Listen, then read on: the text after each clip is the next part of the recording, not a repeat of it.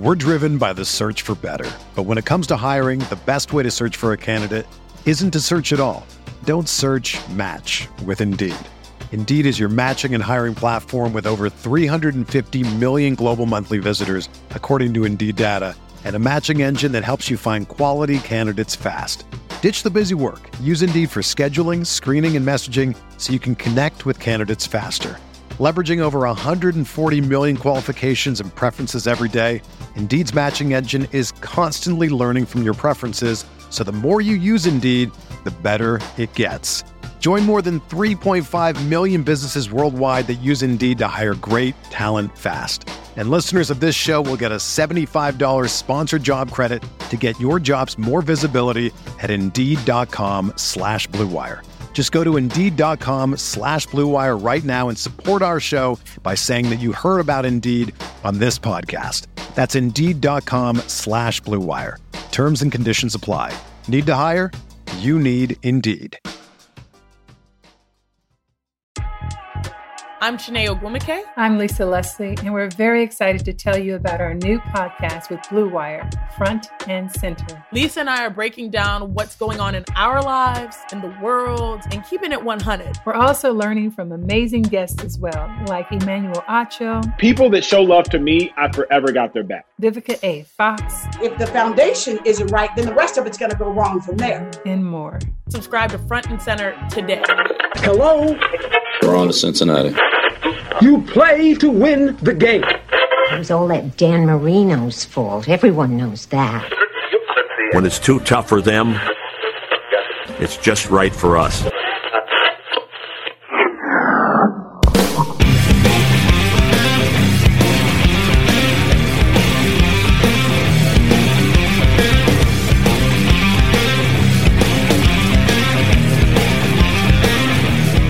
Rockpile Report, AFC East Roundup, hosted by Bills season ticket holder Drew Gear, a part of the Blue Wire Podcast Network. And so I had an epiphany. I said, Tua is not going to work. He'll win games. I mean, Trubisky wins games. He's not going to be what we think he is. He's not going to be what I think he is. So yesterday he debuts.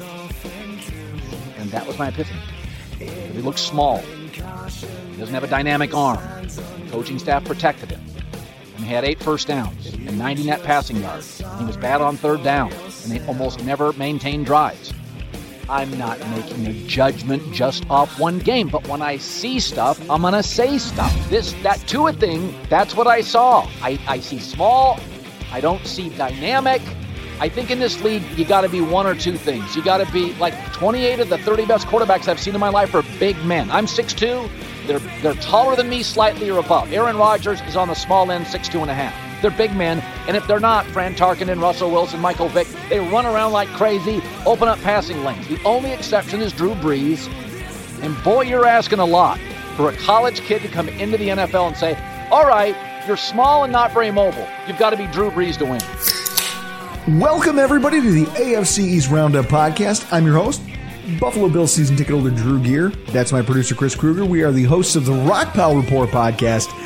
And that was Colin Cowherd from Fox Sports 1 on Tua's first game and just just telling everybody how he feels about it. Yeah, dude had, Oh! yeah, dude had a, an epiphany. He was all in on Tua, and then now he's all out. Hackery! Can we just call hackery when we see it? God! Everybody forgets the uh, key word to his job title. He's a TV personality. Personality. It's never about what you know, it's how it's presented. Is that why we do so well? No. we have no personality. Lord knows you and I have no personality. No. Oh, good lord. Folks, welcome to week eight here at the AFC East Roundup. We're here for quarterly reports. Quick look at the standings. We've got the Buffalo Bills at 6 and 2 and in first place. With their first home win over the Patriots since 2011, the Bills tighten their grip on the AFC East division title. We saw that with an addition of a few pieces returning to health, our team is starting to round to form in terms of the rushing attack. Our running backs carried our offense to victory in a poor weather game, something Bills fans, I think, would have had little to no confidence in just a week or two ago. You got the Dolphins at four and three in second place in the AFC East. I still love saying that. The Dolphins in second place. Sounds a lot better than who's in third place. Four and three, Tua time got off to kind of an inauspicious start, which I think is what prompted a lot of Colin's criticism. He required help from both the special teams and the defense, but ultimately, the Dolphins landed another W. And they're keeping pace in the AFC East race over the plummeting Patriots. You get the Patriots at two and five, it's sitting in third place, who are sinking to their lowest win total through seven games since 2000. Literally the turn of the century. Well, I know the last time there were three games under 500, Bill Clinton was the president. Chris, they they missed the playoffs that year that they started. I mean, this is the worst start they've had since then. Given the win totals that already exist in the AFC and three conference losses, even a multi-game winning streak. I, I remember asking you about this on Sunday during the game. Do you think that a multi-game winning streak at this point would be enough to put the Patriots into contention? Probably not. I mean, they got they're way on. They got already got five losses. Generally, it's not far fetched that a nine and seven team gets in. But it's hard. Yeah, it's harder. Usually, usually the around the NFL, it's ten wins and you're in. Is usually the, the term used for getting into the playoffs. They generally just have one, maybe two games to play with to get in the playoffs. Mm-hmm. And now, knowing what we know about this team and watching how they've played against upper echelon competition, it's hard for me to see a streak like that taking place. And then you have the Jets. oh boy. 0 and 8 in fourth place. In losing to Kansas City, they not only failed to survive the largest spread of the NFL season. Let that sink in for a second. It was what, 19 and a half? We talked about how I don't gamble anymore yes. in last week's podcast. That was a sucker's bet. When I saw that spread, I said, there is no way. I mean, you and I were recently talking to Reid Ferguson, long snapper for the Buffalo Bills. Yep. And he said, you look at the last place team and you, generally speaking, in any given NFL season, the difference in terms of overall talent between the last place team and the first place team isn't a ton. No, it's very minimal. And a lot of it is mentally. Well, it's mental. A lot of it's coaching. Yeah. I mean, obviously you can have deficiencies. I think that if you took that a step further and said, hey, between basement teams and wildcard teams, the difference probably isn't that big. You had some bounces that didn't go your way. You probably got some key injuries and your coaching probably wasn't great. But even then, those teams go on to cover the most ridiculous spread I've ever seen in an NFL football game in my life. Chris, I started to get the itch in my palms. I was like, oh my God. You're like Kramer? Oh, and I'm glad I didn't. Yes, and I'm glad I didn't because I would have taken the Jets with all of those points and I would have looked like a horse's ass. I, they're on pace now for the worst scoring differential in NFL history. And they're continuing to ship players out for future considerations as their fan base has essentially turned its attention to the 2021 draft already. Yeah, as you should. What they traded away Avery uh, Williamson to Pittsburgh. Yeah, a linebacker to, to, to the best defense in football that felt like they needed linebacker depth. Yeah, went from. I wonder if there's a team out there somewhere that might have been able to use a linebacker. Well, you know, you're not going to be able to get a guy traded to you within division. That's just generally not how that works. They're the Jets. We don't know what stupidity they're capable of, Chris. Let's not shortchange them. I was going to give you my one takeaway from the Jet game, and that is uh, this week is the final week of Joe Benigno on WFAN.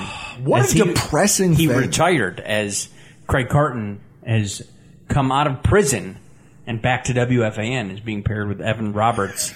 and they're kind of forcing in Joe Benigno into retirement, whether that's his, I mean, he is 67. So I, I thought he was a way younger, and that might be because of how many times he says the word bro. I was going to say, he, he sounds younger because, bro. Yeah. Bro, bro, what are we talking about here, bro? Bro. Listen, if that if an ex-con forcing a 67 year old radio broadcaster who uses overuses the word bro off like syndicated radio isn't the most New York City thing you've ever heard, I don't know what is. But with that, folks, we are here at week eight, the second quarter poll of the NFL season. And so with that, it's time for quarterly reports, and we have a full slate of guests tonight. We've got Mike D'Abate from Locked on Patriots. We've got Alf Arteaga. We've got Scott Mason. We've got, oh my God, it, Chris, these are the conversations that I live for. So we kick things off tonight looking at the New England Patriots, who just lost in Buffalo to the Bills, 24 to 21. And on the line, we have Mike D'Abate of Locked on Patriots. How are you doing tonight, sir?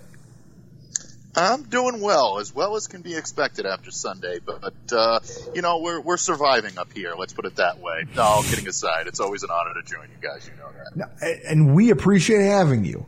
So now we just in our in our Rockpile Report podcast this week that aired last night, we kind of broke down our takeaways from the game and just what we thought eh, philosophically about the the victory over your team and what the loss showed not just about not just about the game itself, but about what the overarching, I guess, the value of Belichick and the specter of the, the what the New England Patriots have been, kind of looming over the AFC East as a division.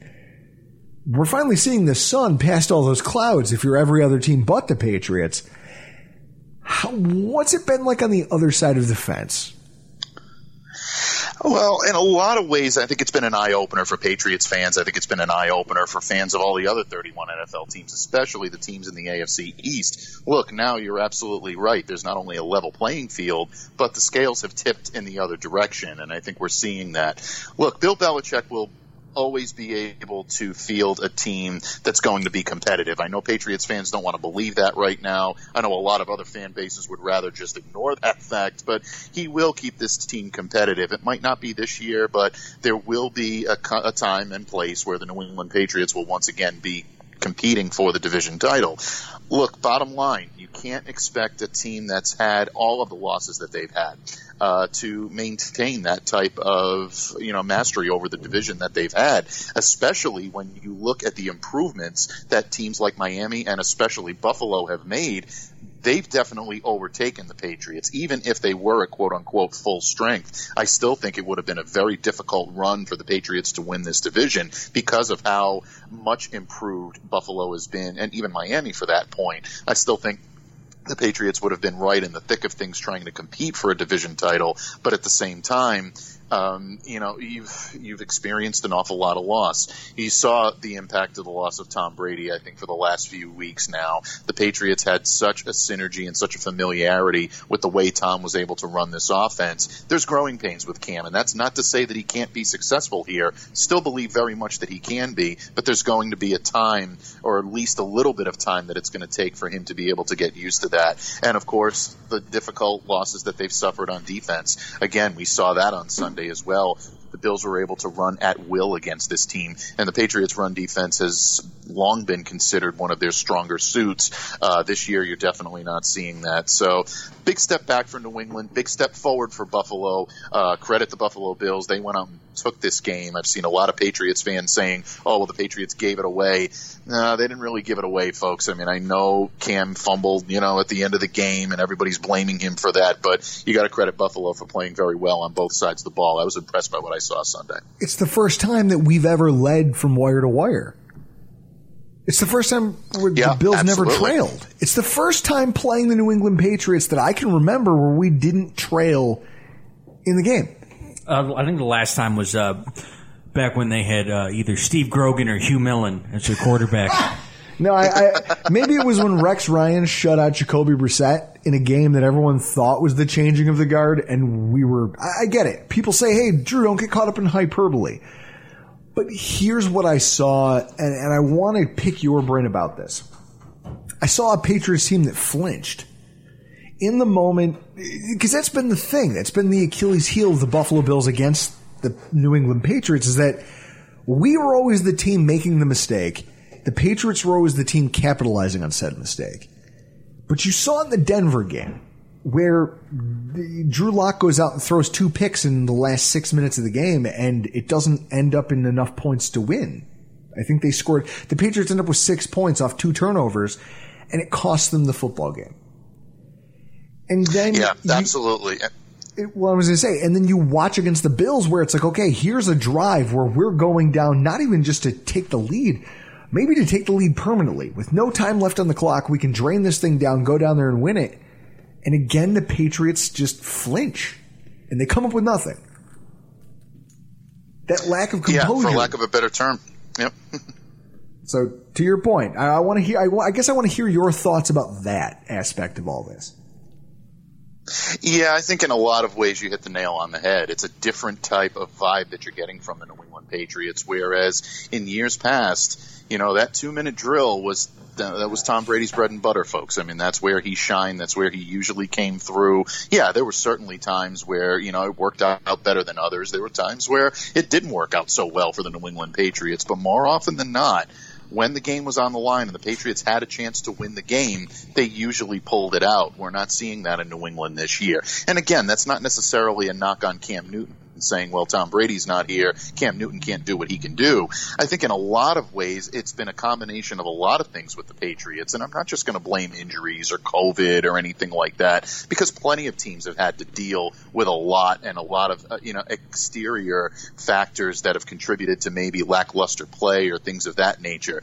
I think the play calling has been a little suspect in New England. A lot of it has surprised me. Uh, I think Josh McDaniels for the last couple of weeks, although it did get better on Sunday, against the Buffalo Bills. But I think a lot of the play calling we've been seeing for the last two weeks has been harkening back to that Erhardt-Perkins type of um, Brady, uh, you know, offensive system that the Patriots ran so well. That's not Cam Newton's strength, and to try to plug him into that is probably a little bit unfair to Cam, and I think it's unfair to the people around him.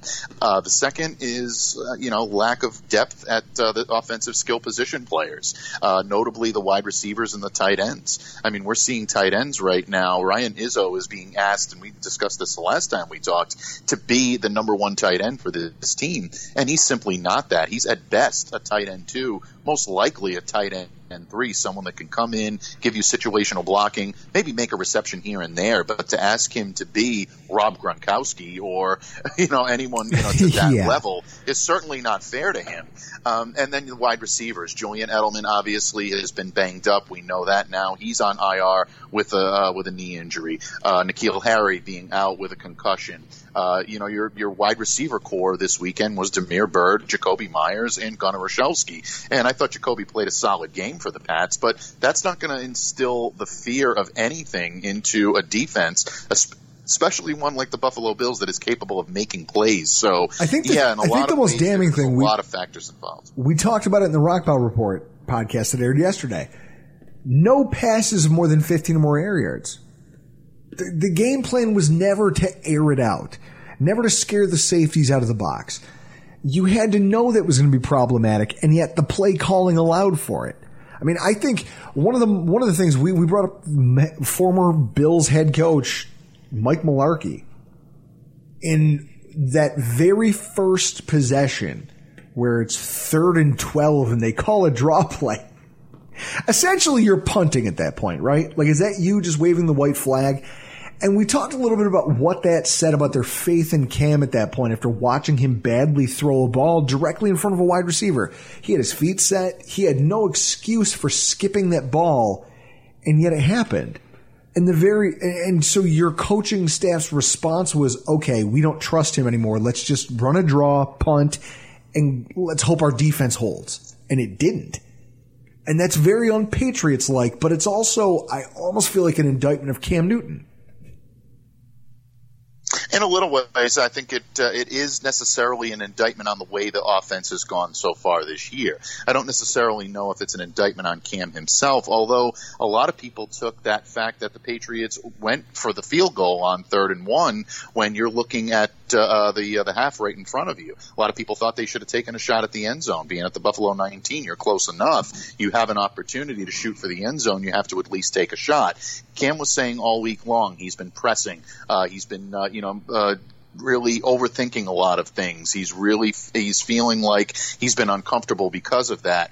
I think in a lot of ways that definitely sat in with Bill Belichick. It sat in with Josh McDaniels. You look at what they did, and they were a little bit conservative in play calling. And then when they took chances, they might have been unnecessary chances. The onside kick tied at 14, for example. A lot of people have been criticizing Belichick and McDaniels for making that call, mostly Belichick's call on that. But at the same time, I think what you're trying to do is trying to find a spark offensively, something that's going to get this offense going. And there just hasn't been that. Once they had the faith in Cam, put the ball in his hands, unfortunately, it got punched loose by Justin Zimmer, and that's something that the Patriots. It's a bitter pill to swallow in New England, but if you're the Buffalo Bills, you're looking at it and saying, you know what? We know that if the next time we have to face this team, even though it's in Foxborough, we know we can go toe to toe, go wire to wire, like you said, hold the lead and be able to uh, to sustain it. And that's something against the Patriots team that I don't know if a lot of divisional opponents could say for the last almost two decades.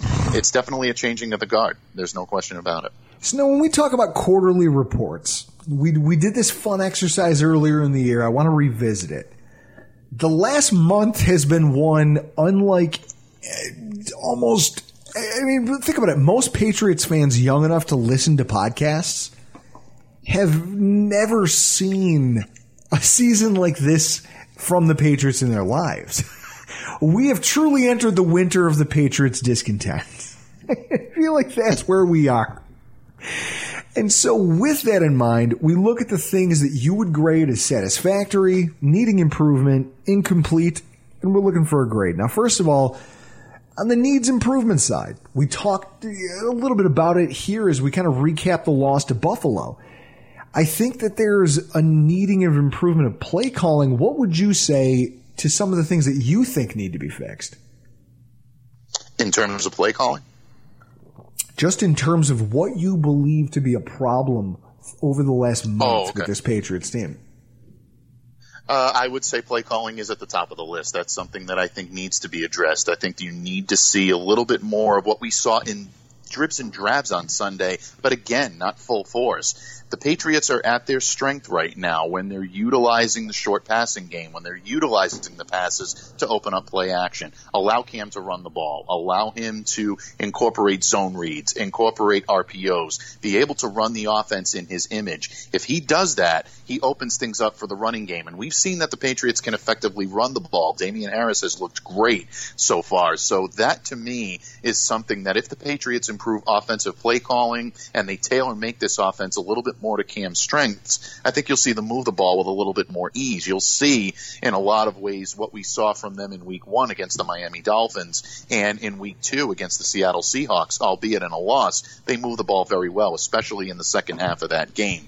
Um, other things that need uh, improvement, drastic improvement, the run defense. Uh, the Patriots have been run on quite often. They've had difficulty stopping traditional runners. I was very impressed by the efforts by uh, Zach Moss and Devin Singletary on Sunday. Both of those guys looked very effective. Stopping mobile quarterbacks continues to be a problem for this team. Josh Allen had a few effective runs. Uh, that will continue to be a problem unless they shore that up. Some of that's been through, de- uh, you know, injuries and difficulties on the defensive line. Beau Allen, obviously, Bill Belichick revealed earlier this week, the nose tackle that they got to replace Danny Shelton hasn't played a snap this year. He will not. He's not going to be ready. One of the big reasons why they signed Isaiah Mack or claimed him off waivers from the Tennessee Titans on Tuesday is because they need a big body presence in the middle of that defensive line to be able to shore up the run. Uh, linebacker play needs to be a lot more efficient. Uh, I'm a big fan of Ja'Whaun Bentley, but he's been called upon to play the role of three different linebackers, and it's simply not fair. He's trying to play Dont'a Hightower. He's trying to play Kyle Van Noy. He's trying to play Jamie Collins. Those are all three formidable players on their own, and they're essentially asking Ja'Whaun to do the work of all three of those guys. Just simply impossible. So that needs to improve. Um, those are the areas right now that are glaring to me. Obviously, the skill position players on offense. Uh, they need to get more continuity out of their wide, receivers. They need to get some production out of their tight ends. That's almost been a non-existent position for the Patriots this year. So a lot in terms of areas of needs improvement. Uh, those would be, I would say, play calling. I would say, uh, you know, defensive line, uh, linebackers, and of course the offensive skill position players. What are the things that have gone well that give you hope for the remainder of 2020? Uh, I think the offensive line has been excellent despite of all of the difficulties that they've had. Guys playing out of position. Uh, the loss of Dante Scarnecchia, who was the longtime offensive line coach up here in New England, a legendary coach uh, that just seemed to always press the right buttons at the right time. Uh, his loss and coupled with a lot of the injuries they've had on the offensive line, I really thought this was going to be a difficult year for them, but they've stepped up big time. Mike Onwenu, who is their uh, uh, their rookie uh, offensive lineman, uh, sixth round pick. A lot of people, uh, you know, looked at this kid under the radar. I raved about this pick right off the bat because I knew the type of player that they were getting. I had scouted Michigan a lot. Actually, Cesar Ruiz, their center, was the guy that I had my eye on for the Patriots in the first round. And because of that, it caused me to take a, a sharper look at a guy like Onwenu. And he's got a massive wingspan. His footwork is so impressive for a guy his size. He's played out of positions, turned in three clean sheets this year so far as a rookie. That's almost unheard of. He's been a huge bright spot. So the offensive line, I think, has been excellent. Clearly, uh, the bright spot of their uh, uh, their offense. And the running backs, I think, have been fairly good. Um, Damien Harris, I mentioned him a moment ago. This is a kid that can definitely run the ball with power. He's got that extra bit of burst that we just haven't seen from Sony Michel. Um, he's been effective, and he can catch the ball out of the backfield as well.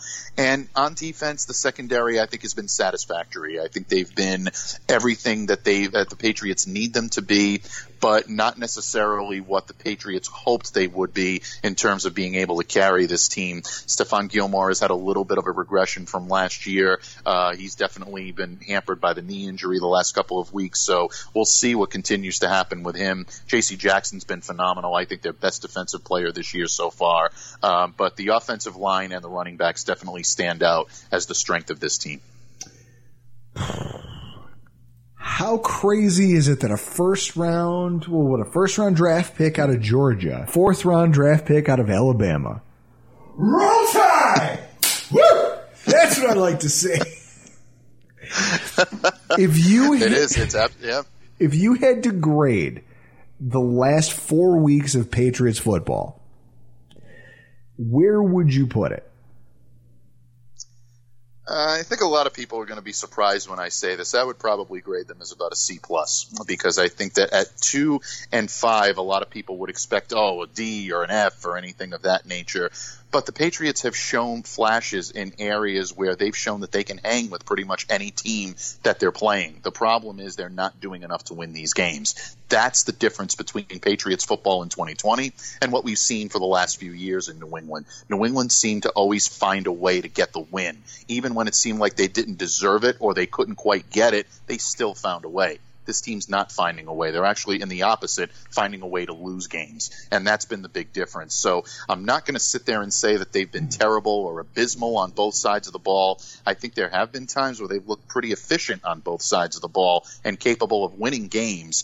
But until they start actually winning these games, they're not going to deserve a higher uh, uh, grade from me. So C plus, maybe a little over aggressive, but I'll stand by it because I think that there's been enough flashes on both sides to warrant at least some credit for the job they've done so far.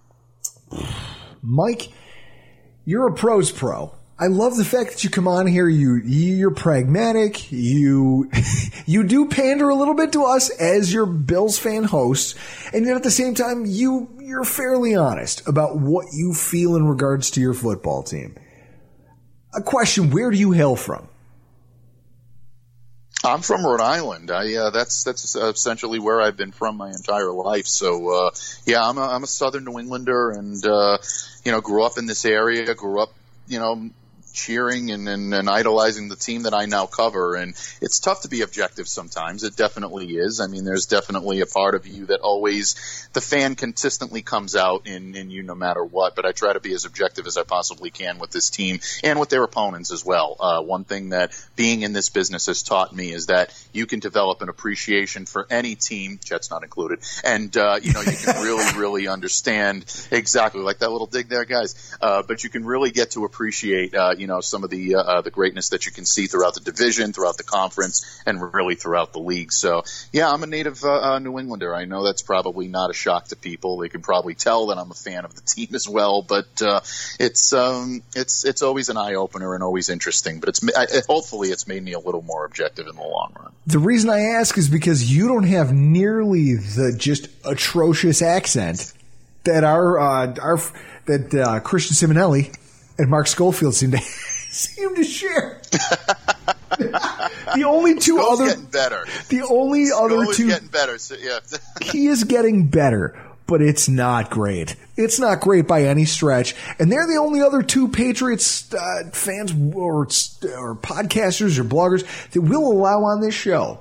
Sir, you are in rarefied air, and you're probably the most well spoken out of all of them. So take that with you. Oh, well, I, I well, I do appreciate that. I am in rarefied air, and I'm in elite company there, uh, to be mentioned alongside Mark and Christian, who I'm big fans of both of those guys. But uh, it's an honor to come on. I'm always, always happy to do it. And uh, if you'd like, I can, I can drop my eyes a little bit, and I can uh, start uh, talking maybe a little bit uh, like this, and uh, and and bring bring out the bring out the, the the Massachusetts accent for you a little bit there. But uh, and, you know, if, if, if it makes you if guys makes you feel more comfortable, guys, I'd be more than happy to talk like this. I and, uh, you get love- more sound bites that way. I love Mike D'Abate. Tell our listeners where they can find you on social and what you have coming up this week in Locked On Patriots.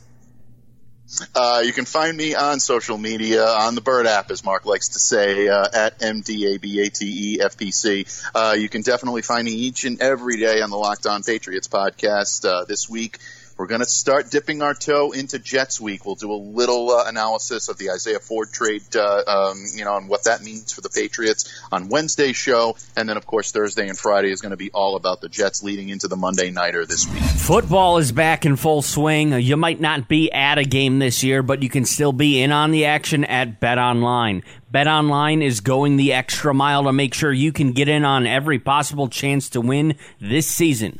From game spreads and totals to team, player, and coaching props, BetOnline gives you more options to wager than anywhere else. You can get in on their season opening bonuses today and start off wagering on wins, division, and championship futures all day, every day. Head to BetOnline today and take advantage of all the great sign up bonuses. Don't forget to use the promo code BLUEWIRE at betonline.ag. That's BLUEWIRE, all one word. BetOnline, your online sportsbook experts. Huge shout out to Mike. We appreciate the fact that we have multiple Patriots fans who are willing to come on this show, considering how much shit we sling at them.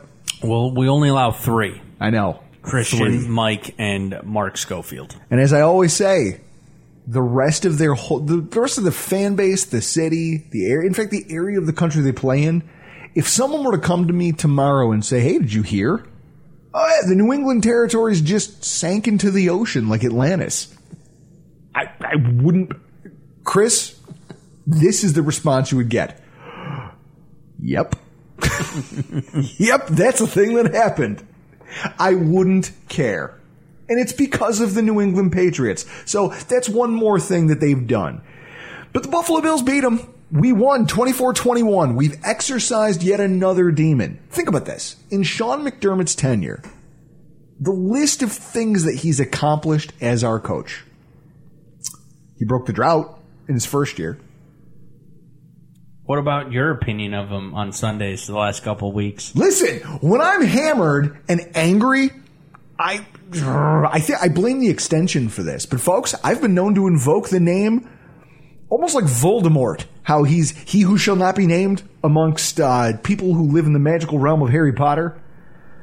I sometimes will get hammered and angry and invoke the name Dick Jauron when I see this football team floundering its way through games, and I say to myself, I pray to God that we didn't just Dick Jauron ourselves and extend a coach who could end up getting fired in the middle of this thing because the way I'm, for some aspects of this football team, what I'm seeing, it's rough. And I mean, if there's a place where we want to start our quarterly report here, Chris, for, uh, for the second month of the NFL season, I mean, it's just about how four weeks can change your outlook on everything. The last time we sat here and had this conversation, the Buffalo Bills were 4 0. We were leading the NFL in a bunch of major offensive statistics, and Josh Allen was in the MVP conversation. Do you remember that? Yep, I remember that. Now we sit here being six and two, and despite that record, it's hard to argue that some of the shine hasn't come off of this football team. Do you still feel as good about the directions of things as you did last month?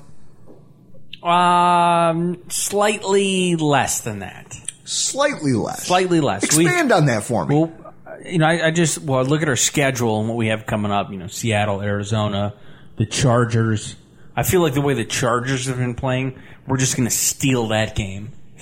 And then we do get San Francisco, and they are beat to shit. I mean, it sounds like we're going to miss Garoppolo and Kittle. Yes, definitely, definitely Kittle at least. So we're getting some some luck there. But like, you know, the last couple weeks, you know, get Kansas City, Tennessee, and then this week we got Seattle. Like these are the cream of the crop teams in the National Football League that we're playing. And if you want to be talked about in those conversations, then you have to show up for these games. And it's hard because you look at the last month of football we just played.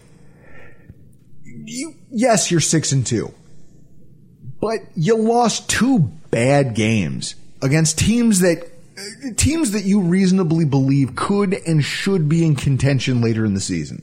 In the Tennessee Titans and the Kansas City Chiefs. Hundred percent.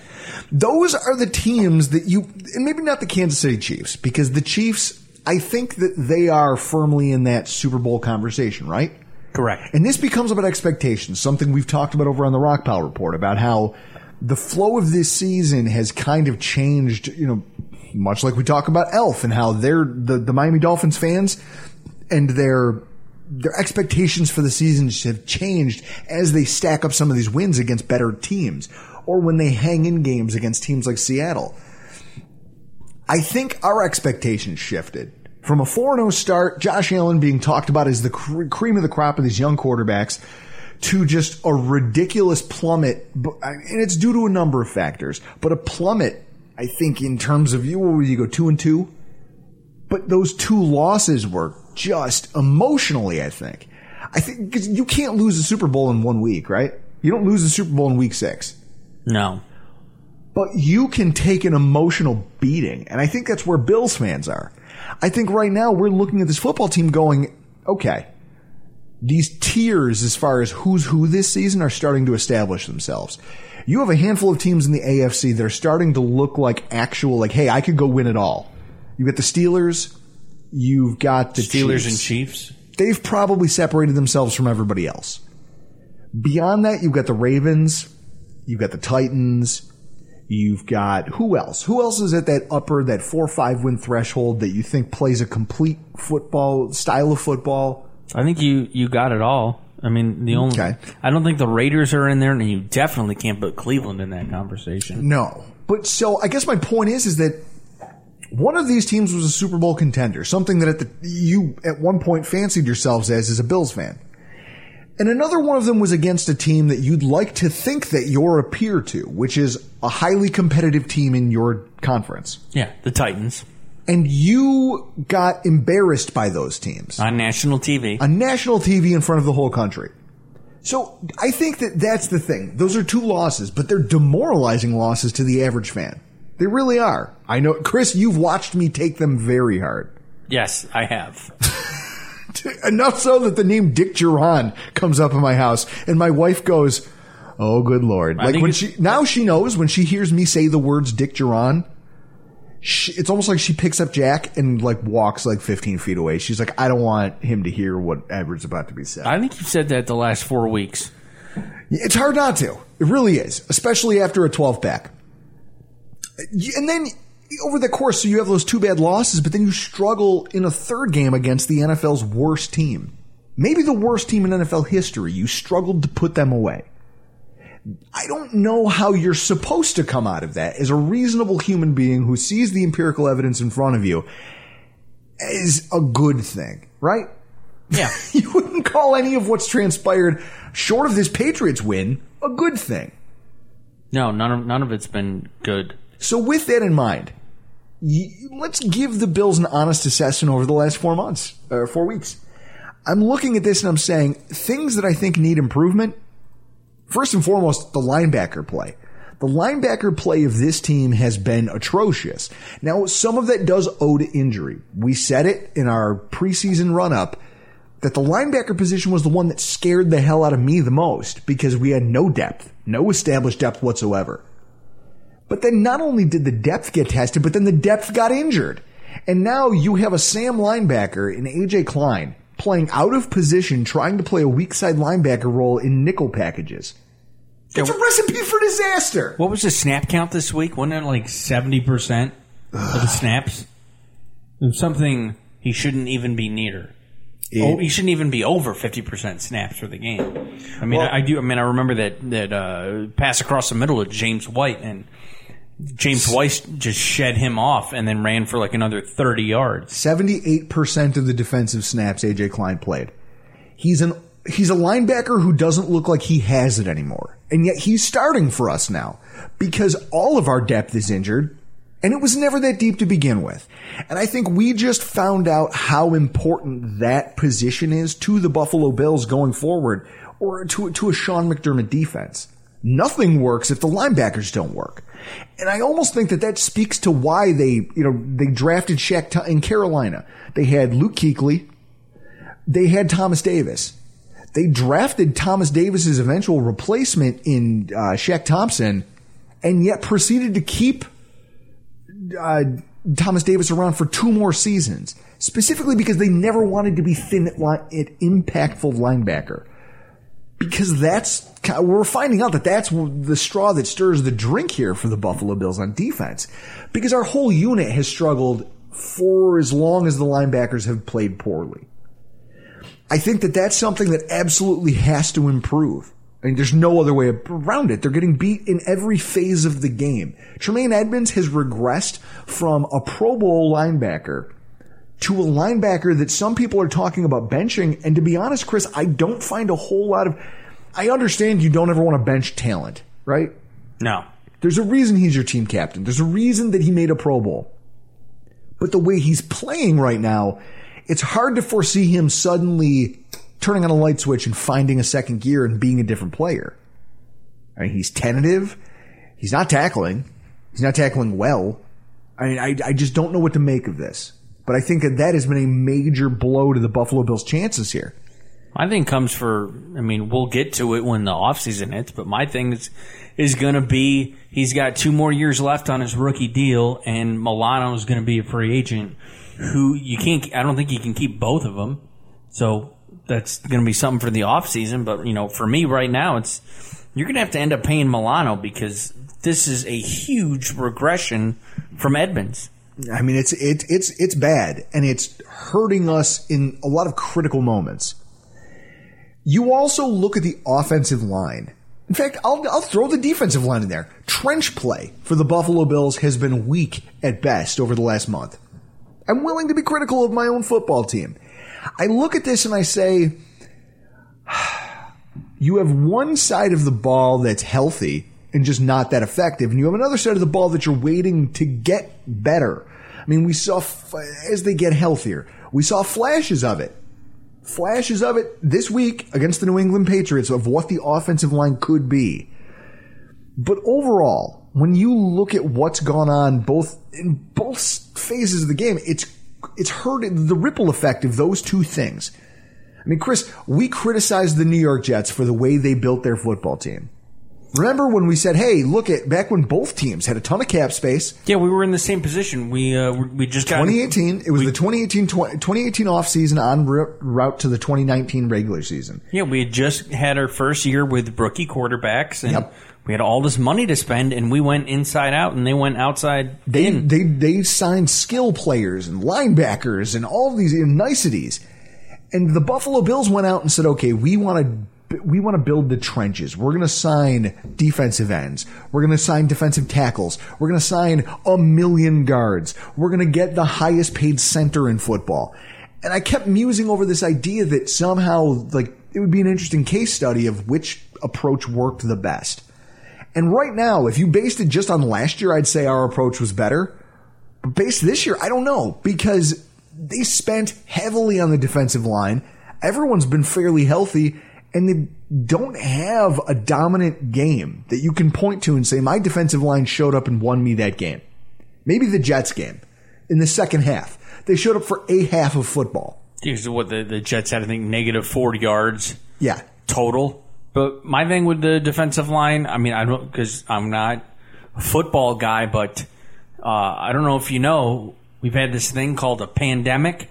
So we didn't have OTAs preseason. So my only question would be, is that, are you, are they not building chemistry? Well, former offensive lineman Joe Thomas, he was the one who said that, um, I can't remember what program it was on NFL Network, but he was talking about this, the pandemic's effect on preparation.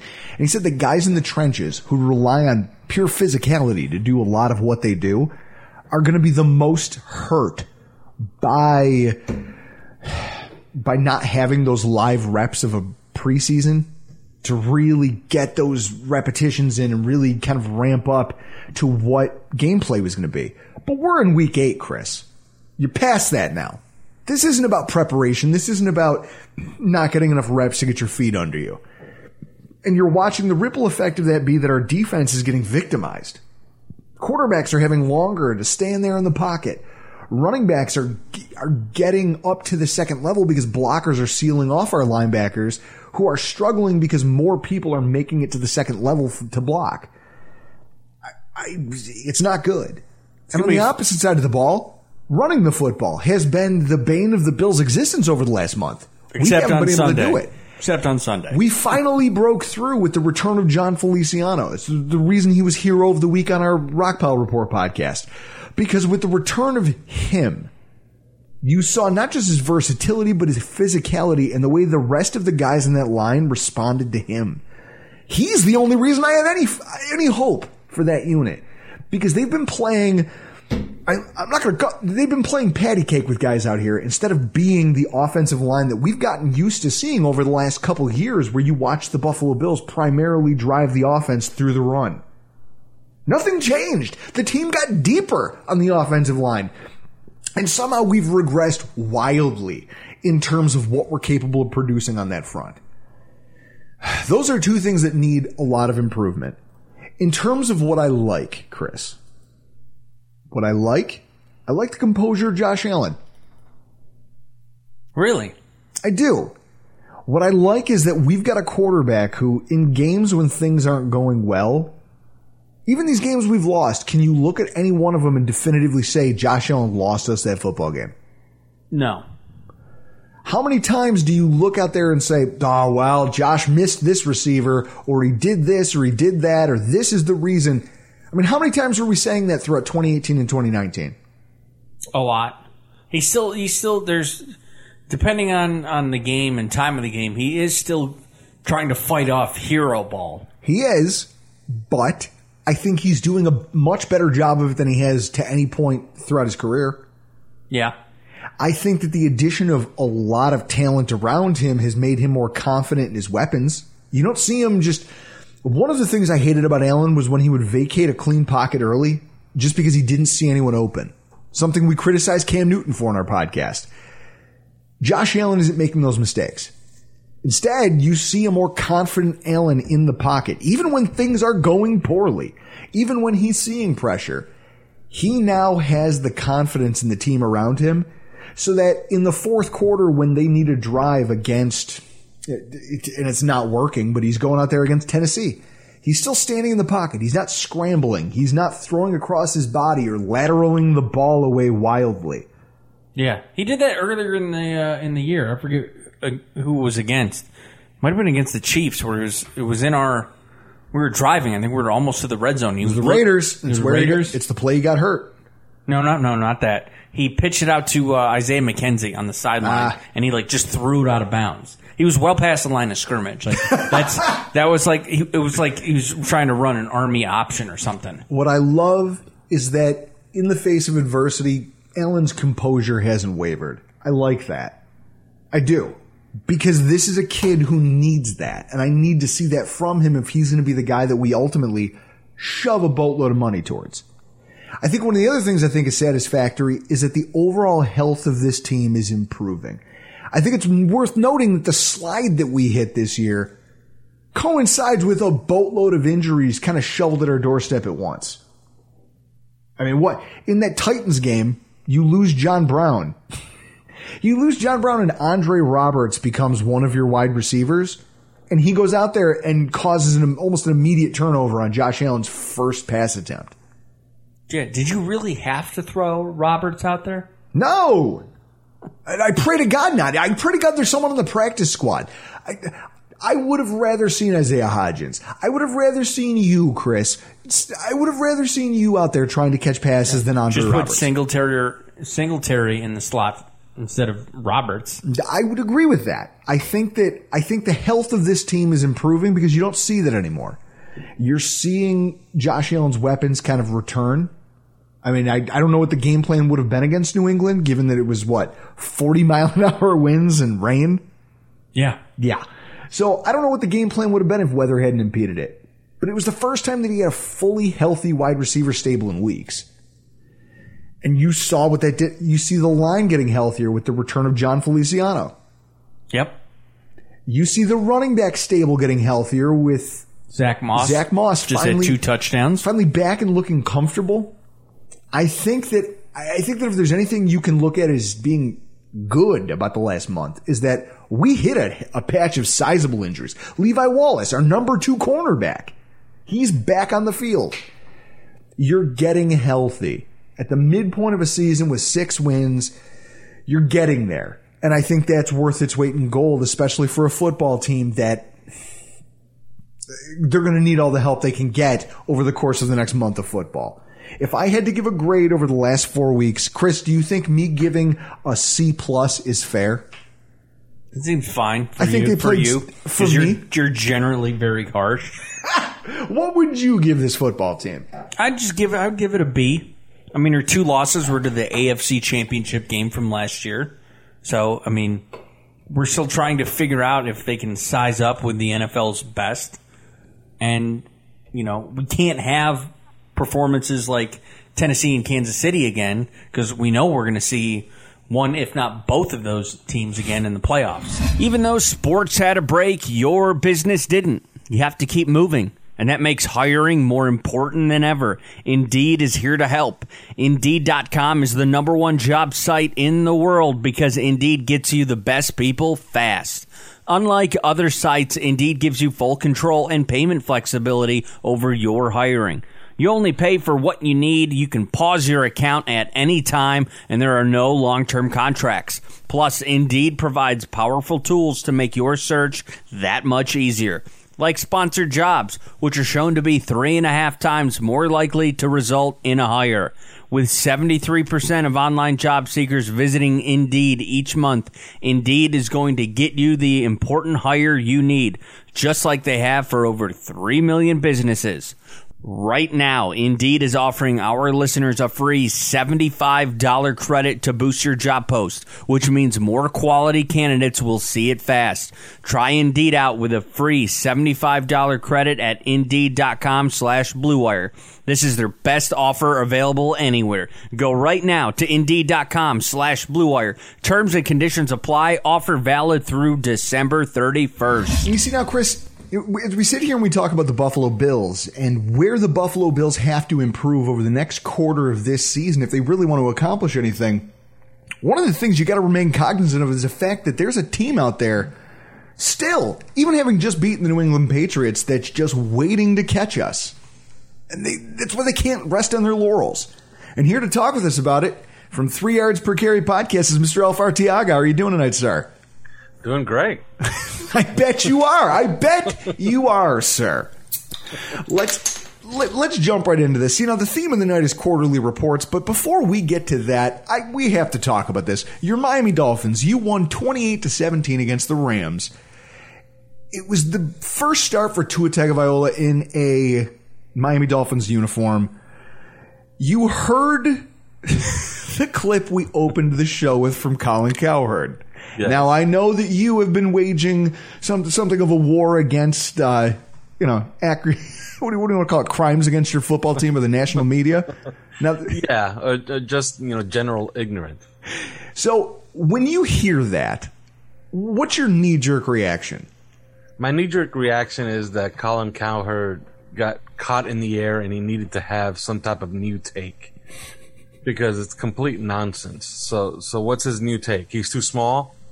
Okay, so is Russell Wilson small? There's pictures going around the internet. He's taller than Russell Wilson. He has a picture, and we're talking about Tua Tagovailoa here. He has a picture with Drew Brees. He's taller than Drew Brees. He's definitely taller than Kyler Murray. So you know, and it's not like he's frail. Uh, like I heard that one too. Oh, he looks small in his uniform. oh, great! So our uniform makes you smaller than 220 pounds, which is kind of cool, you know. I didn't know Yeah.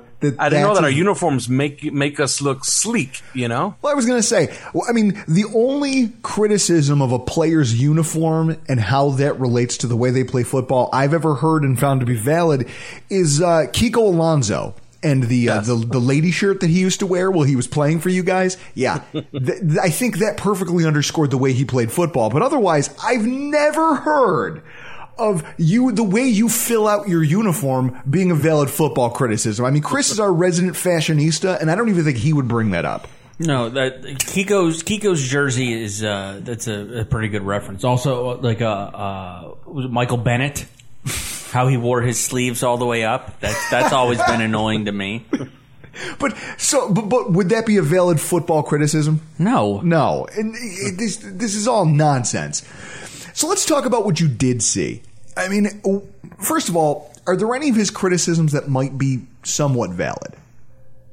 Well, I think he didn't. Uh, he left some yardage out on the field, but you got to really attribute it to the play calling, the score, and then four drops. There was four big drops, and that's not counting the 50-50 ball on the deep pass to Gesicki, which was a disappointment that he didn't get it. Uh, a lot of the beat writers are saying, "Look, you can't." You know, the the DB made a great play on it, but that was Darious Williams, who's five nine. Gesicki is six feet six.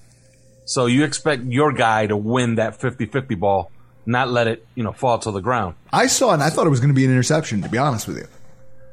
Yeah, because he he put it right on there, and Gesicki got both of his hands on it, and then the guy just ripped it out of there. You know, which is not something that you expect to happen. So if you add all that stuff up, you know, you're talking about 72, 74% completion percentage. But they really just called off any offense they were going to run because it was an avalanche in the second quarter. It, it, the game went from 7 7 and kind of competitive to 28 7 in a matter of four minutes, maybe.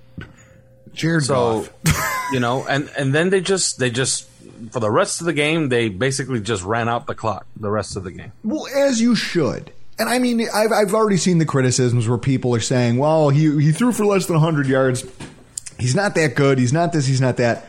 Well, first of all, if the game script says you don't have to, why would you ask your rookie quarterback playing in his very first game? Why would you want him trying to put the team on his back when clearly the team came into that game with a mission to make life as easy as possible for Tua Tagovailoa? In fact, if anything, I'd applaud Brian Flores for getting the other phases of that team, your defense, your special teams units, getting them ready to play for that game and getting them up to a degree that they would go out there and play like that. Yeah. Kudos to him for being one hell of a coach and in, kind of having building that veteran team that understands, hey, this kid is going to need our help, so let's go have a game. Let's go let's go beat up Jared Goff. Really beat him up for a couple quarters. let's let's make him quit. And if we do that, it's going to make our young quarterback's life a lot easier, which is exactly how it played out. Now, I guess that brings us to our quarterly reporting because in the first quarter of this season, we talked on this podcast about things you wanted to see improve. And one of the things we talked about is being, you know, as we broke it down into categories of satisfactory, needs improvement, incomplete, and so on and so forth. One of the things that you said you were fairly happy with was the coaching. Has that improved, if that's at all possible, over the course of the last month? Yeah, I would say so. Uh, they're they're getting trickier by by the game, and to start the season, they seemed a little bit vanilla. And especially if you remember that Buffalo game, that's a pretty good you know frame of reference. They were vanilla then too. They decided, okay, we're just going to play a lot of man coverage all game, and when Byron Jones goes out, we're not going to try to trick the Buffalo Bills. We're just going to put in a, the youngest player in the NFL and put him to to, to cover Stefon Diggs all over the field one on one. That wasn't smart. Okay. Since then, of course, Byron Jones has come back, and since Byron Jones and Xavien Howard have been in the lineup together, the defense has given up 13 points a game and a 65 quarterback rating to their opponents, and a league best 4.9 yards per attempt. So, you know, arrow up, especially on the defensive side of the ball. I mean, you guys are the league's number one scoring defense, which is, I think that's saying something considering the teams you played. I mean, you faced the Patriots, you've played the Seahawks, which that's the Bills' opponent this week that everyone's hand wringing about.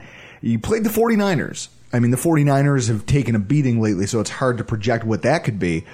But you guys have done fairly well getting through a, I'd say, because your schedule is fairly even. When you look at the Patriots, the Patriots are a team that had some of the hardest matchups of their season kind of stacked at the beginning. The Bills are kind of now hitting our rough patch of games, whereas you guys have them kind of evenly sprinkled out. So I'd say that that's a pretty good measure of your team. I don't think it's been inflated by you know the type of competition you're facing. The, to hold that here at the halfway point of the season from where you were last year is just a five win team. I think that's pretty remarkable. What else would you say is something that you feel has worked out really well, or at least has improved from the first four months of the season to now? It's mainly been on the defensive side of the ball, and it's the the linebackers. The linebackers have gotten healthy, especially Kyle Van who's who was in and out of the lineup all year until the last couple of weeks, and they found something in Andrew Van Ginkel, who's been who's been a, a find coming off the edge for them, and of course, you know you got to give credit to Jerome Baker, who who's had his moments before, but he's finally found a, a role on this defense, playing you know outside linebacker and rushing the passer and of course Emmanuel Ogbah, who has six and a half sacks right now, and we, uh, we, expected him to be pretty good, but we didn't expect him to be this good, where he's making plays every single week. So, yeah, and you know it's it's basically everybody on the defense and the unsung heroes. Like nobody talks about him, but Eric Rowe might have might be our best defensive player this year. He's not the he's not Xavien Howard and he's not Byron Jones, which, you know, those are two of maybe top five corners in, in the league. But Eric Rowe has erased every tight end that he's come across this season. And he almost had another pick six this past week. So, you know, he's making plays all over the place. So everything's gone well on the defensive side of the ball this year. So now you guys are a four win team. You're in second place in the AFC East. You have a two game lead on the third place team, and you're only two games behind the leader. Well, two and a half games, we'll call it, because you'd still have to get over the top. So, with that in mind, there's obviously some things here. I mean, you, you guys have a lot going for you, which has to be encouraging. Dolphins fans, and Chris, if you're a Dolphins fan right now, or you're a fan as you are, I know you are, of the Bills Dolphins rivalry being the thing to watch in the AFC East? I mean, you've talked about it many times. How you feel like that's more of a real rivalry than the Bills Patriots ever were. Uh, yeah, because we've always uh, alternated wins, except for the '70s. But uh, that's what I'm looking forward to as the season, you know, kind of winds down. I think the I think the second to last week of the season we got the Dolphins, and the way both teams have been playing, that's going to be a great matchup. Could be for the division. Well, exactly. So there's a lot here. If you're a Dolphins fan, you got to be feeling great about the direction of things, about the fact that your team is actually making good on a promise that, hey, this isn't just going to be another rebuilding year. But what else out there would you point to and say that if you really want to be the team that now, because we talked about it here, that expectations changed earlier this season with the winning that your mm. team has done and some of the wins that you've gotten now beating the Rams and the 49ers, two teams that are supposed to be in that NFC West. They're supposed to be fairly good. They both have, I mean, the 49ers are injury just riddled right now. But the Rams are no slouch. Buffalo can attest to that. What needs to improve as this goes on for you guys to make good on the promise of what you started here? I think they gotta they gotta get this running game going, and this is kind of breaking news. And I don't know if you guys know about this, but Myles Gaskin has like an MCL injury. He is out for the next three weeks. Wow. So the Dolphins traded for DeAndre Washington, which is a running back for for Kansas City. Mm-hmm. Uh, if you've watched DeAndre Washington before, he was pretty good with Oakland. He was really good as a rookie three years ago. Mm-hmm. But I guess he goes into the backfield now, and Matt Breida gets elevated as the starter.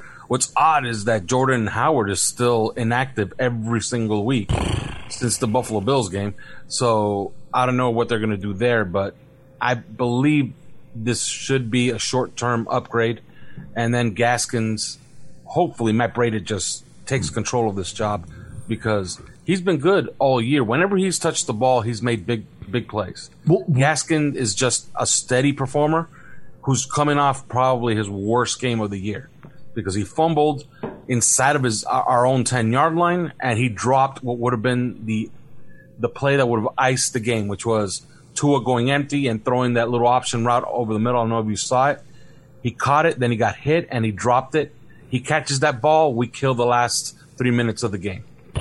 I mean, I'm looking at the numbers right now. Just looking at it, you guys are 28th in the NFL in rushing yards, which mm-hmm. th- th- we bemoan the Buffalo Bills. I mean, up until this week, our rushing attack has been fairly stagnant, and yet we have more rushing yards than that.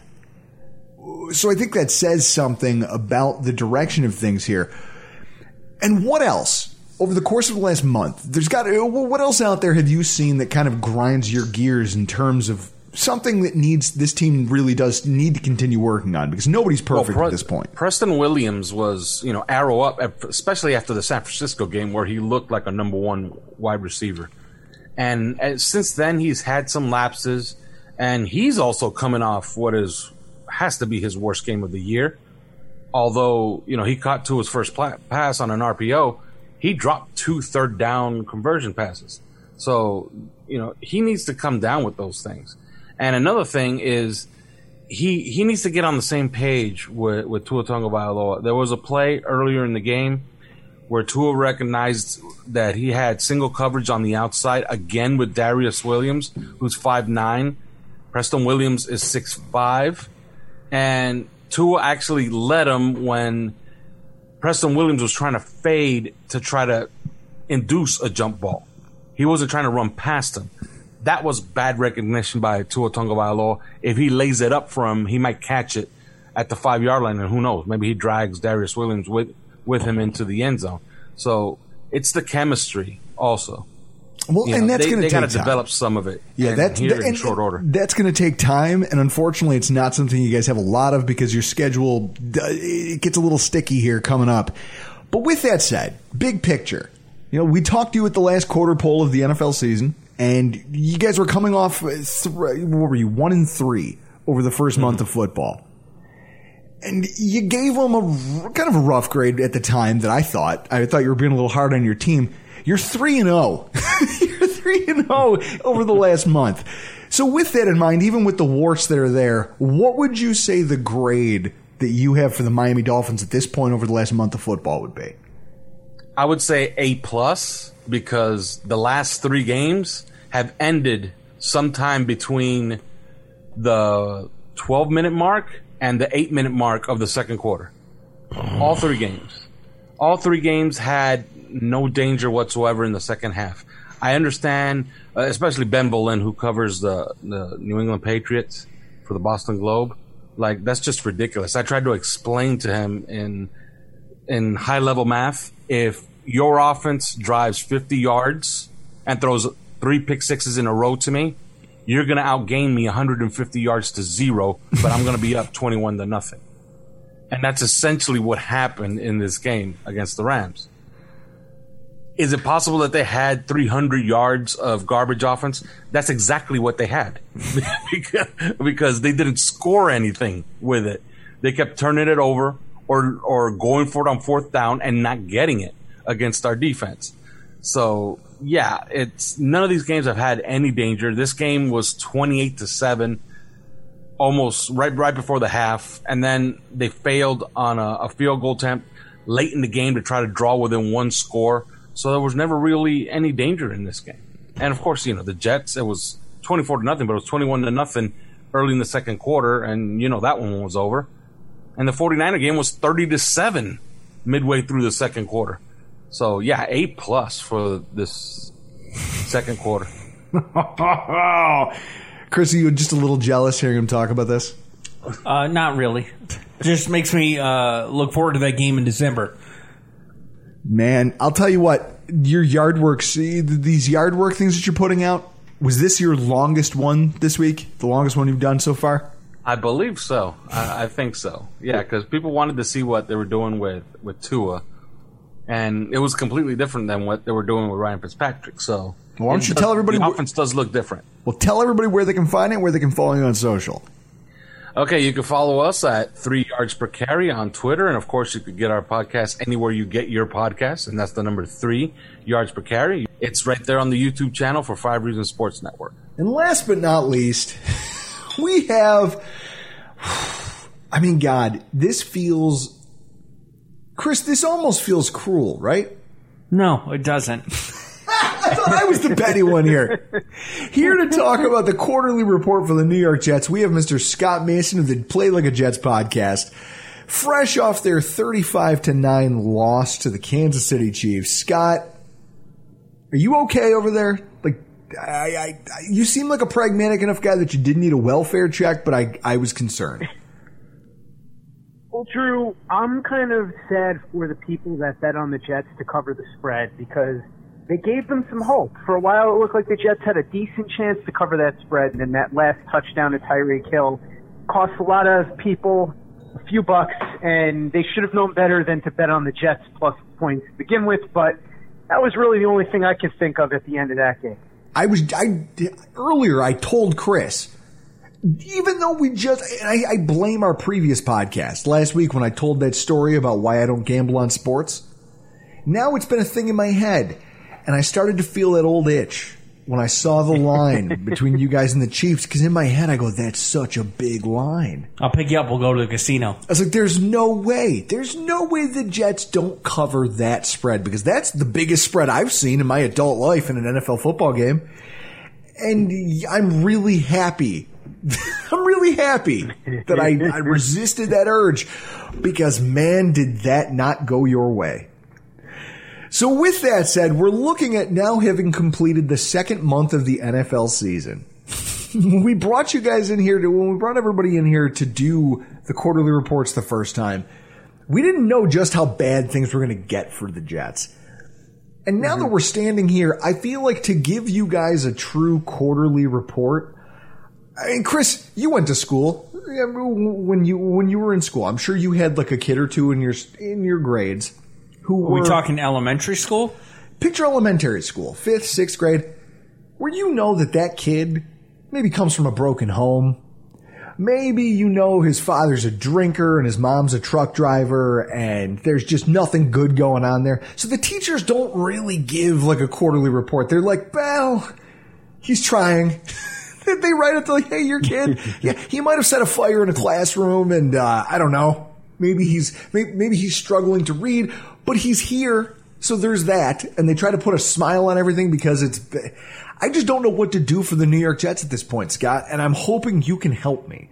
Like, I don't want to bag on your football team every week we have you on the show, but I know that you, I know you've said over and over again that this is a great time to be involved with the process because there's things to talk about finally. I mean, your team was sellers at the trade deadline. You made multiple trades. There's the losses are stacking up, but the coach isn't getting fired. I mean, there's so much to unpack here. So as we look at the last month of football and what we can take away from it, first of all, is there anything satisfactory that came out of this? Yeah, there's some good things, believe it or not. The duo up front of Quinnen Williams and John Franklin Myers has been really, really good. And Quin- Quinnen Williams has continued to progress towards becoming one of the best players on defense in the entire league, particularly at the position that he plays, defensive line. And John Frank John Franklin Myers has been a really nice addition. He's somebody that was a big surprise too. No one expected this from him.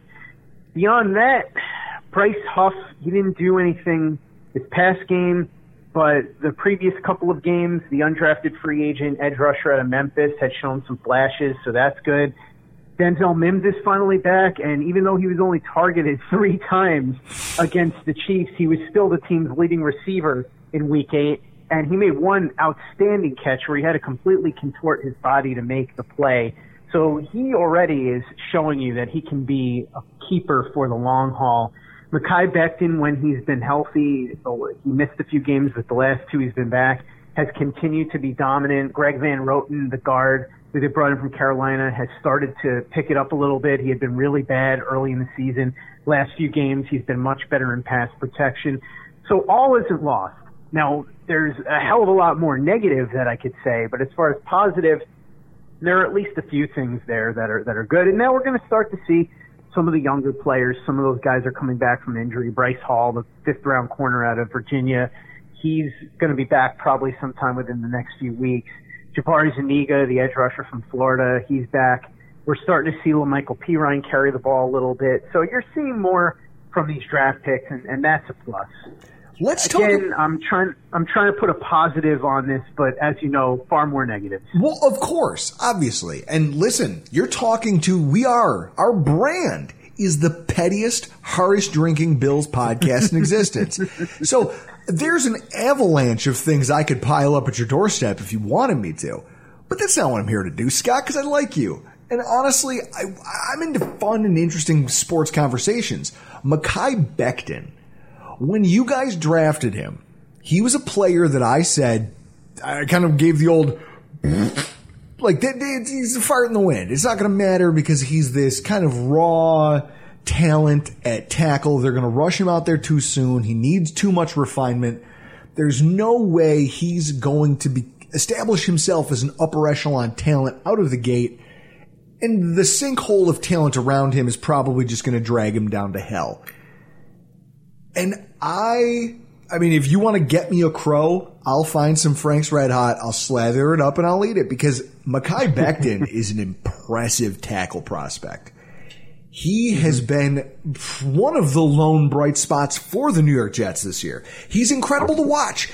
If you're a guy like me, like I, I, I don't tout myself as the smartest football guy out there. I'm not a, I'm not a film junkie. I'm not a guy who knows every single thing about X's O's. But Chris, I know a I know enough that I can call some, I can call plays as they're happening. Yeah. While we're mm. watching the game.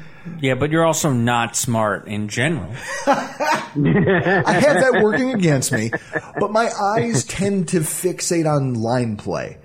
And when I watch Becton play, I see a young kid who has really, I mean, he's got cinder blocks for hands. And I watched mm-hmm. out of this Chiefs game, one of the things that stood out to me was just the beating that Mekhi Becton is a young rookie who's still raw, who still needs refinement by a good coach with a good staff. He handed Frank Clark, former Pro Bowler, all pro defensive end Frank Clark, he hand, he ate his lunch. He handed him his ass multiple times on Sunday.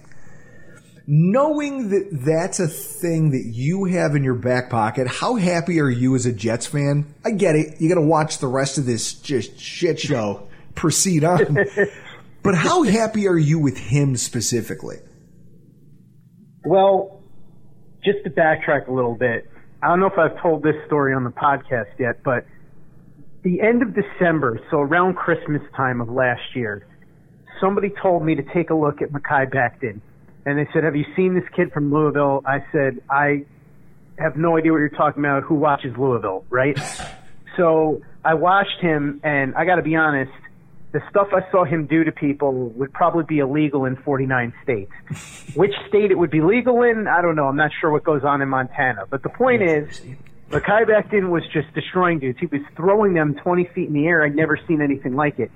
And I just remember starting to talk about him on Twitter a little bit, and even on the podcast, I had said, here's a guy that the Jets should definitely target with their second round pick.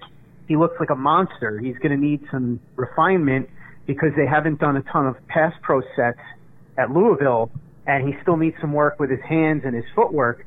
But boy, look at him in the run game, and he's just such a freak of nature athletically and size wise. Of course, was at the Senior Bowl in Mobile, I remember Clayton Smarslock, who comes on with me every year. He goes down there for uh, the website that he writes for, which I can't remember which one it is at the time. I'm sorry, Clay.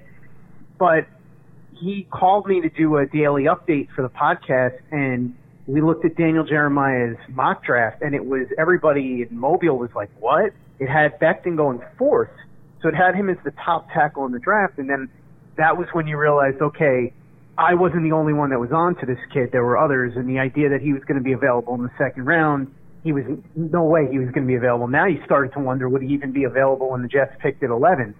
And the more you watch this tape, the more it was just unbelievable. I remember Stephen White, who used to play defensive line briefly for the Jets, but mostly for Tampa Bay, and now he's writing for SB Nation, or at least he was at the time, did a film review, and he was talking about how watching Becton reminded him of Willie Roaf. Now, you guys know this because you're old enough to remember, but Willie Roaf is probably the best tackle of the last 30 years. Mm-hmm. And the story that, that Stephen White told that's become legendary is Louisiana Tech was playing Alabama. This was, I believe, in 92 or 91 or 92. And Willie Roaf was tackle for Louisiana Tech. He went up against uh, Eric Eric Curry and John Copeland, both of whom went in the top 10 that year from Alabama, two defensive linemen. And Roaf kicked their asses all day single-handedly, just threw them around. And what Stephen White said was, you watch Becton's film, and yeah, he had some stuff to fix, but he was somebody that, much like Roaf, was just flinging guys around in a way that you never saw anybody else do. And if you had anybody that was even worth 10 cents as an offensive line coach, you could get this guy to Pro Bowl and All Pro level. And if you really refined him, he could be an all timer. And Joe Blewett said something similar. It's funny because when Joe first looked at the tape, he and I had a little bit of a disagreement. I was higher on Becton than he was. But I think he changed his tune when he watched the All 22s because the All 22s showed his footwork a little clearer. And he said, I don't think Becton's footwork is as bad as I originally thought. And your, your friend Brett Kollmann who's one of my favorites. He comes on the podcast with me quite a bit too. Uh, he does the film room, as you guys know. He originally had said that he thought Becton wasn't worth the 11th pick and he would take those three wide receivers, Ruggs, Jeudy, and Lamb over him. But then he, re- again, much like Joe, watched the All 22s and realized he was working with Duke Manyweather and changed his mind and said, you know what, from what I saw, this kid's floor isn't anywhere near as low as I thought it was. And if he's working with Duke, he's going to be ready to go day one. And that's really what, what's happened. I mean, he surprised even me. I didn't think he would come this far this quickly. I was pretty confident that he was going to be a dominant tackle. I thought his floor was much higher than people were saying. A lot of people were making it out like his floor was league worst tackle or something. I thought his floor was say a jumbo sized Kelvin Beachum, like an okay tackle at worst. But as Joe Blewett said, if you could get his technique to even average, he was going to be a Pro Bowler right away. And then if you went beyond that, he could be a gold jacket guy. That's how physically talented and, and freakish he was. You saw that at the combine, the way he ran a 5'140 at his size, which is nuts. And then you look at what Joe Thomas said. He thought he could be a generational talent. So to see him do this so quickly is just amazing, and, and it's one of the few bright spots that there's been this season. Being a Jets fan is watching this kid become a guy that, quite frankly, you know, the Jets have had some pretty good left tackles over the years. Winston Hill, who's in the Hall of Fame, Marvin Powell, who at one time was arguably the best left tackle in the sport, D'Brickashaw Ferguson, who is a multiple time Pro Bowler, good player, not great, but still pretty good.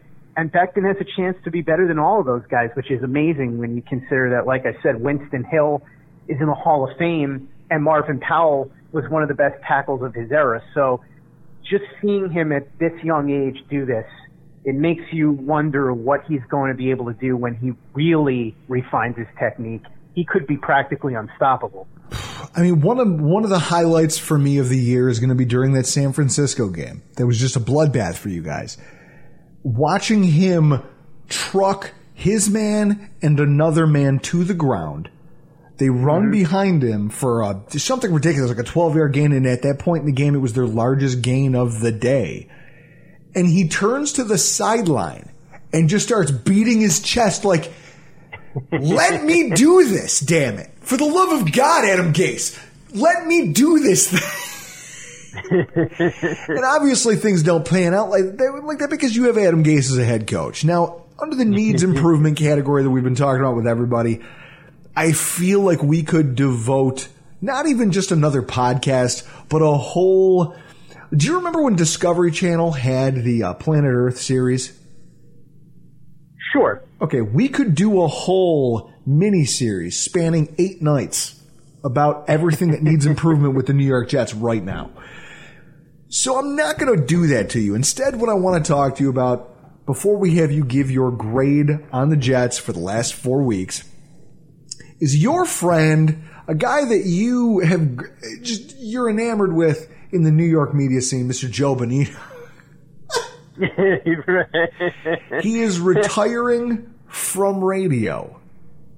And as Chris has laid it out for me, it sounds like he's about to be replaced by an ex convict. Yeah, right. So yeah. if an ex convict who just got out, like, th- this is the story as it lays out in my head. I cracked some jokes about it earlier. How about I tell you this? Do you know where this ex-con started his radio career? Where? WGR. Oh, no. so there's even a Buffalo tie. Correct. A guy gets out of prison, goes to work in radio, forces out a 67 year old man who overuses the word bro. Is that or is that not a movie that takes place in New York City? Like you can't write that. That's that that's a New York City story. Well, here's what I will say. Uh, Craig Carton, it's interesting. First of all, to be fair, Benigno was going to retire anyway. He's been wanting to retire. He's been talking about it for a couple of years now. And he had a good run. I mean, what people forget about Joe is 25 years ago, he got his first big break. He had been a caller to the station for years. He won one of those fan appreciation shows and came in and uh, I think he guest hosted a show and they liked him and he went and took a broadcasting course and the next thing you know he got an opportunity to do the overnights and then he worked himself up from there.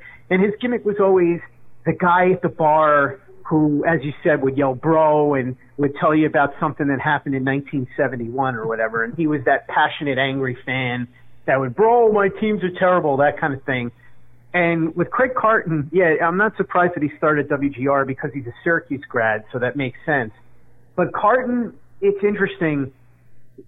If you look up what happened with him, and I'm not going to get too deeply into it because that's, you know, that's for you to look up, I guess. It's, this is a football podcast. We don't need to get into too much of what happened, but long story short, he got into a gambling wormhole and couldn't get out, and he ended up going to jail for three years. But the thing about Craig Carton is, as a guy who was in radio myself for quite a while, you can spot when a guy is a unique talent.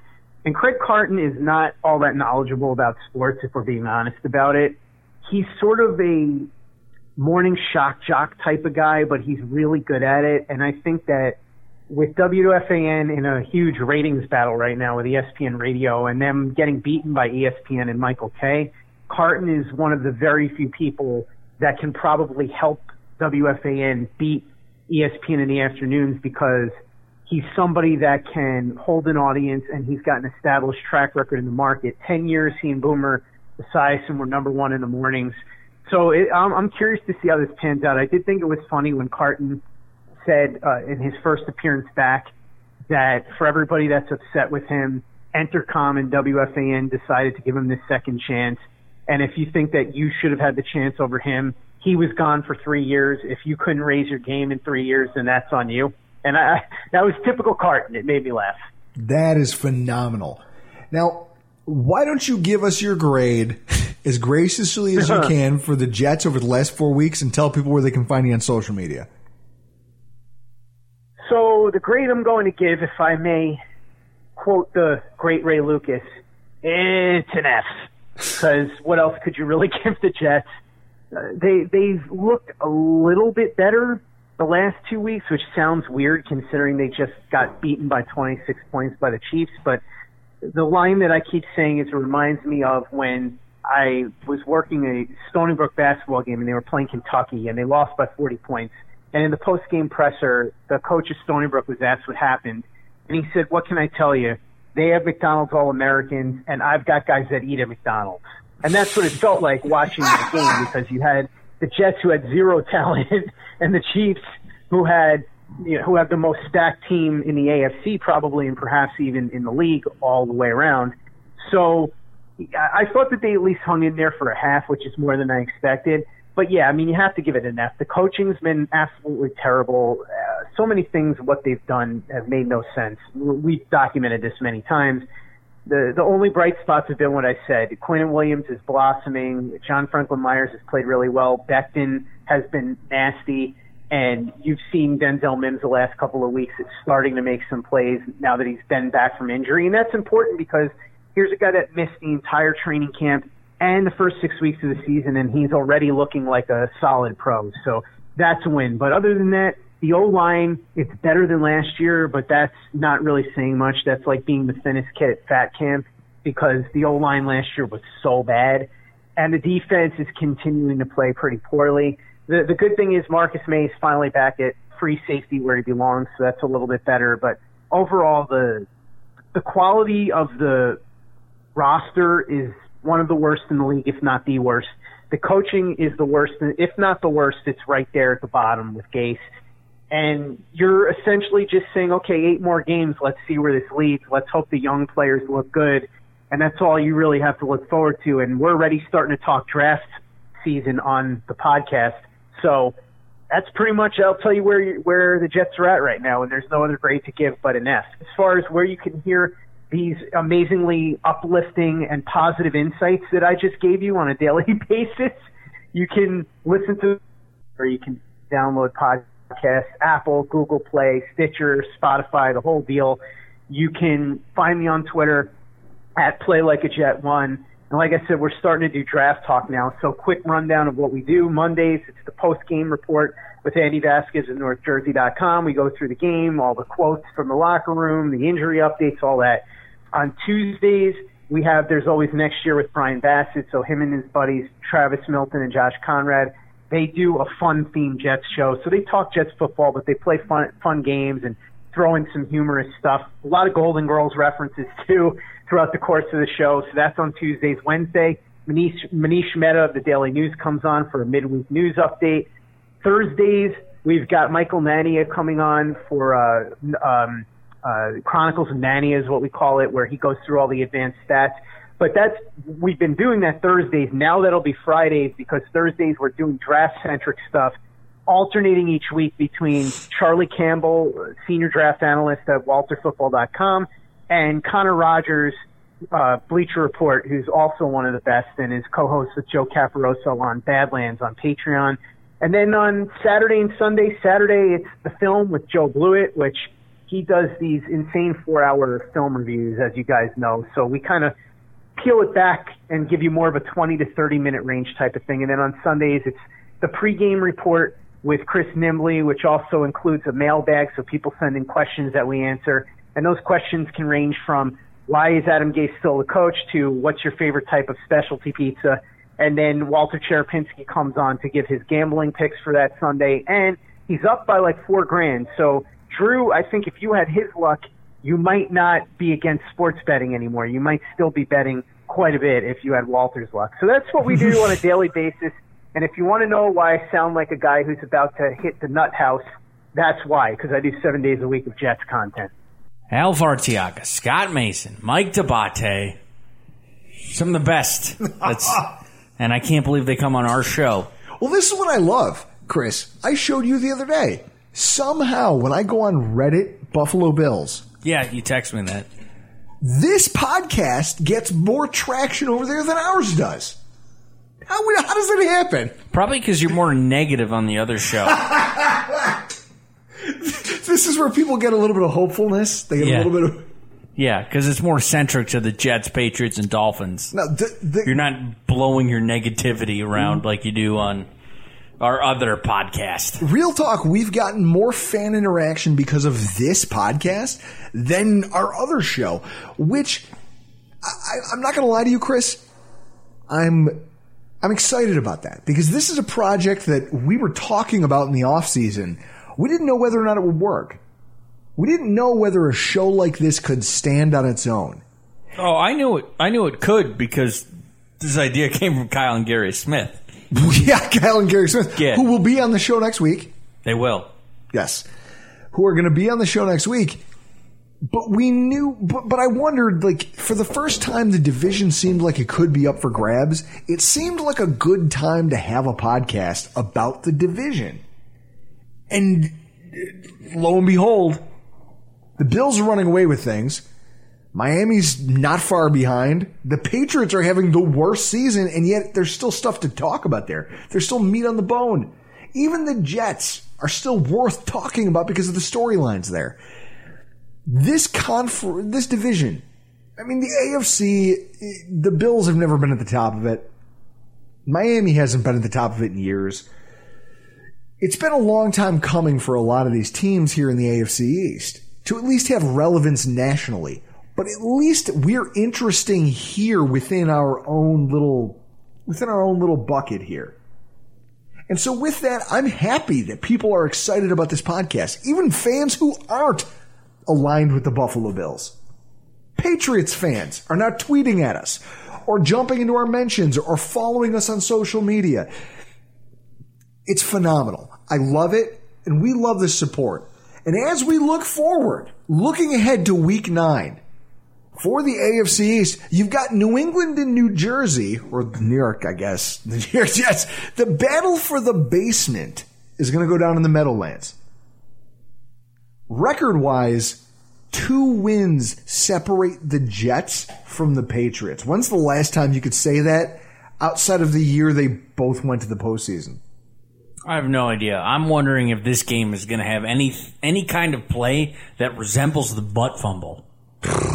The whole game might be one giant butt fumble. Like at this point, the way both teams are trending, it could end in disaster for everyone. And yet, you know that I'm going to have to have it on like the, you know, the previous channel button on your remote. Yes. We're not going to be watching it because we have other things to pay attention to. But with the beauty of the Sunday ticket is I'm going to be able to flip back and just see how bad that game is going and it's going to warm my cold black heart either way. Miami, on the other hand, is slowly kind of keeping pace with the Buffalo Bills for the AFC East division lead. And they are away against the Cardinals. Now, it's hard to win games in the NFL when your quarterback throws for less than 100 yards. Just ask Bills fans. Find a Bills fan and ask him. He can tell you. The Dolphins are going to head out west and try to start Tua. And what they're hoping is the first of a win streak. His first win streak of his NFL career. I mean, they're going to go play the Cardinals, but Chris, given the way that offense can pile up points, I think it's going to take more this week than a special teams touchdown and a fumble recovery for a touch because even that might not be enough to outscore the Cardinals.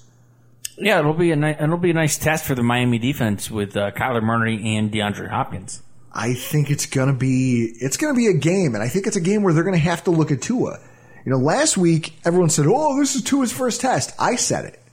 I was wrong because while Tua played what you would expect a rookie to look like, especially a rookie who the staff didn't think was ready to play over the first six weeks, he played a game that he played a game that uh, Chris, you throw for less than 100 yards and you fumble on your first attempt. It's hard to get past. Yeah, it is. You don't want to get in your own head. And yet at the same time, now that quarterback has to keep pace with Kyler Murray and DeAndre Hopkins and that dynamic Arizona offense. It's going to be a real test of what that team is. And then the Buffalo Bills, home against the Seahawks. Wow. Chris, just a buzzsaw on offense. Coming into our house. Kind of mad that I can't be there for it. Yeah. I'd love to see Russell Wilson play. Love to see Russell Wilson play. We really did catch the shaft this year. Yeah, we had a lot of great quarterbacks coming up here. Although you hit the nail on the head this weekend. During the Patriots game, Chris looks at me and says on Sunday, he goes, Drew. Oh yeah, don't hate me on that. Like anybody listening to this, don't hate me on that. That I think of our all of our home games, there might have been two or three so far that have had rain. So Not just rain, but cold, rain, a lot of wind. Yeah. Like, is that, is that, are those the games you want to be attending? Ask yourselves. Obviously, me being the ma- the maniac who sat through the entire Bills Colts Blizzard game. See, don't talk to me about what I will and won't tolerate. That's that's a better game to go to. I think a, a Blizzard game is better to be at than a game that's just cold rain. I'll say this: having sat through that Blizzard game, having shown up at 6 a.m. to tailgate without all of you, by myself, I didn't have seasons that year. single handedly set up a tailgate for 25 people to keep them out of the blizzard.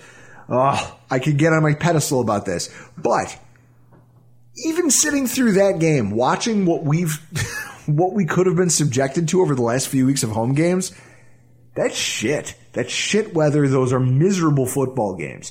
Anyone who attended last year's Eagles game, that's what you're looking at. Cold, wet, windy, you're not comfortable, everything sucks, and you just hope the team wins. Which, Chris, what are we now? What, what? Six and two? Six and two?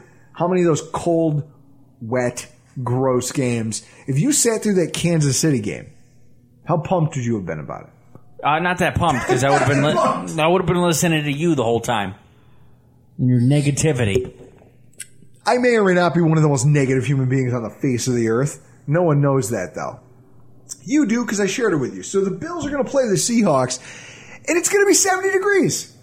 It's going to be 70 degrees, partially sunny. It's going to be like a summer afternoon, which is insanity. But it would have been a nice game to be there for. And ultimately, this game is going to tell us a lot about what this Bills team can be. Chris, if they don't win, is anyone really crushed? No. Is I anyone are anyone's hopes set on? Oh my God, the Bills have to win this game. No, No. How many times have I brought it up before that one the uh, the Doug Marrone nine and seven season where we went four zero against the NFC the NFC the NFC North that year. Like these NFC games don't matter, but if you want to be able to play in the Super Bowl, Seattle is definitely a team that you could see there. Oh, absolutely. So this is a game against that upper echelon of teams that we've talked about when we speak about the hierarchy of football and where the Bills lie. And yet there's enough cracks there in the foundations that you maybe think, well, if this is a team that's taking a step forward, maybe they can surprise us. Either way, it's going to be it's going to be interesting to see. But Chris, we can't speculate about this anymore. We got to get the hell out of here. We've bored these people to death. I'm Drew Gear. That's Chris Kruger. That was our incredible slate of guests tonight. And this has been your AFC East Roundup. Whether you're a world class athlete or a podcaster like me, we all understand the importance of mental and physical well being and proper recovery for top notch performance.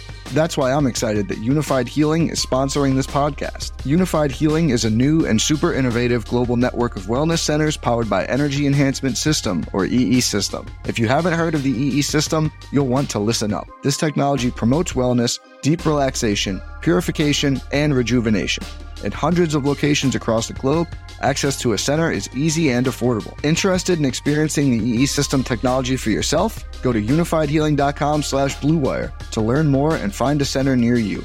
That's U-N-I-F-Y-D healing.com slash bluewire. No material or testimonials on the Unifyd Healing website are intended to be viewed as medical advice or a substitute for professional medical advice, diagnosis, or treatment. Always seek the advice of your physician or other qualified healthcare provider with any questions you may have regarding a medical condition or treatment and before undertaking a new healthcare regimen, including EE system.